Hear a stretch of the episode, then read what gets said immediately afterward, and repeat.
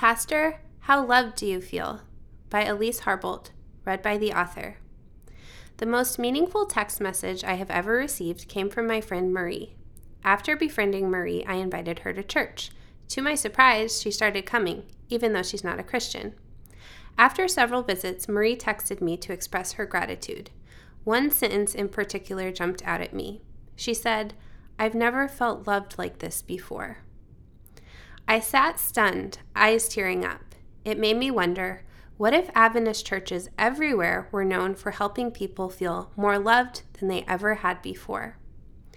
Then my thoughts turned to the need for God's workers to feel loved.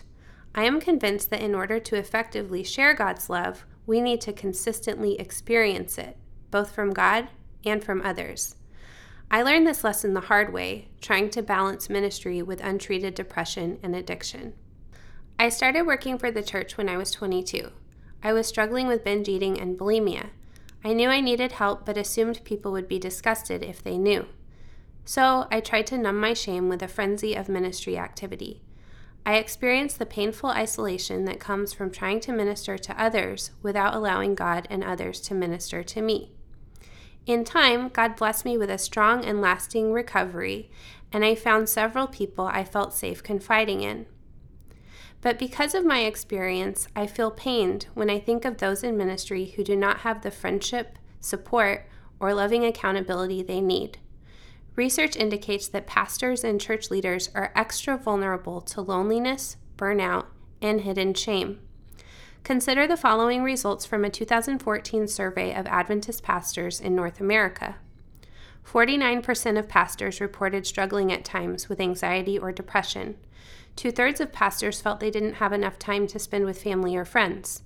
The majority of pastors reported stress that they did not have anyone in whom to confide. Over one third of pastors reported struggling with media addiction. About one third of pastors admitted struggling with pornography. Two thirds of pastors reported stress about prioritizing personal devotions. A 2013 survey of 4,260 Adventist pastors in all 13 divisions revealed several stressors. 40% of pastors felt they did not have enough time to do their necessary work. 23% of pastors reported occasionally wanting to leave the ministry. 25% of pastors reported feeling discouraged and uncared for. Sometimes good ministry means sharing bread with the hungry, preaching eloquently, or going the extra mile for a church member. But other times, good ministry means spending time with supportive friends, establishing healthy boundaries, or slowing down long enough to experience God's healing presence. It means reading the Bible for personal encouragement and guidance, not just sermon preparation. In moments of discouragement or failure, good ministry might mean reaching out to a friend, mentor, or counselor and saying, Something is wrong. I need help.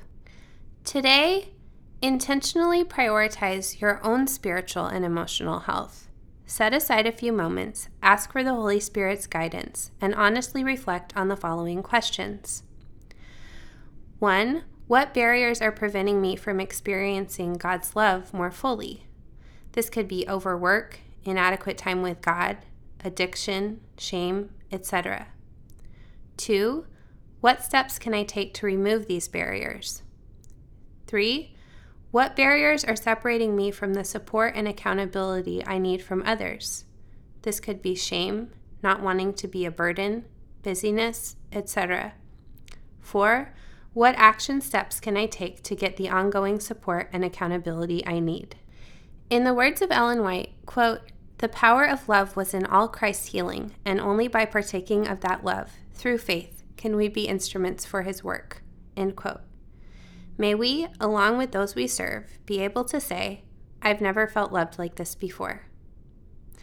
For bibliographical references on this article and for much more content for pastors and church leaders, please visit ministrymagazine.org.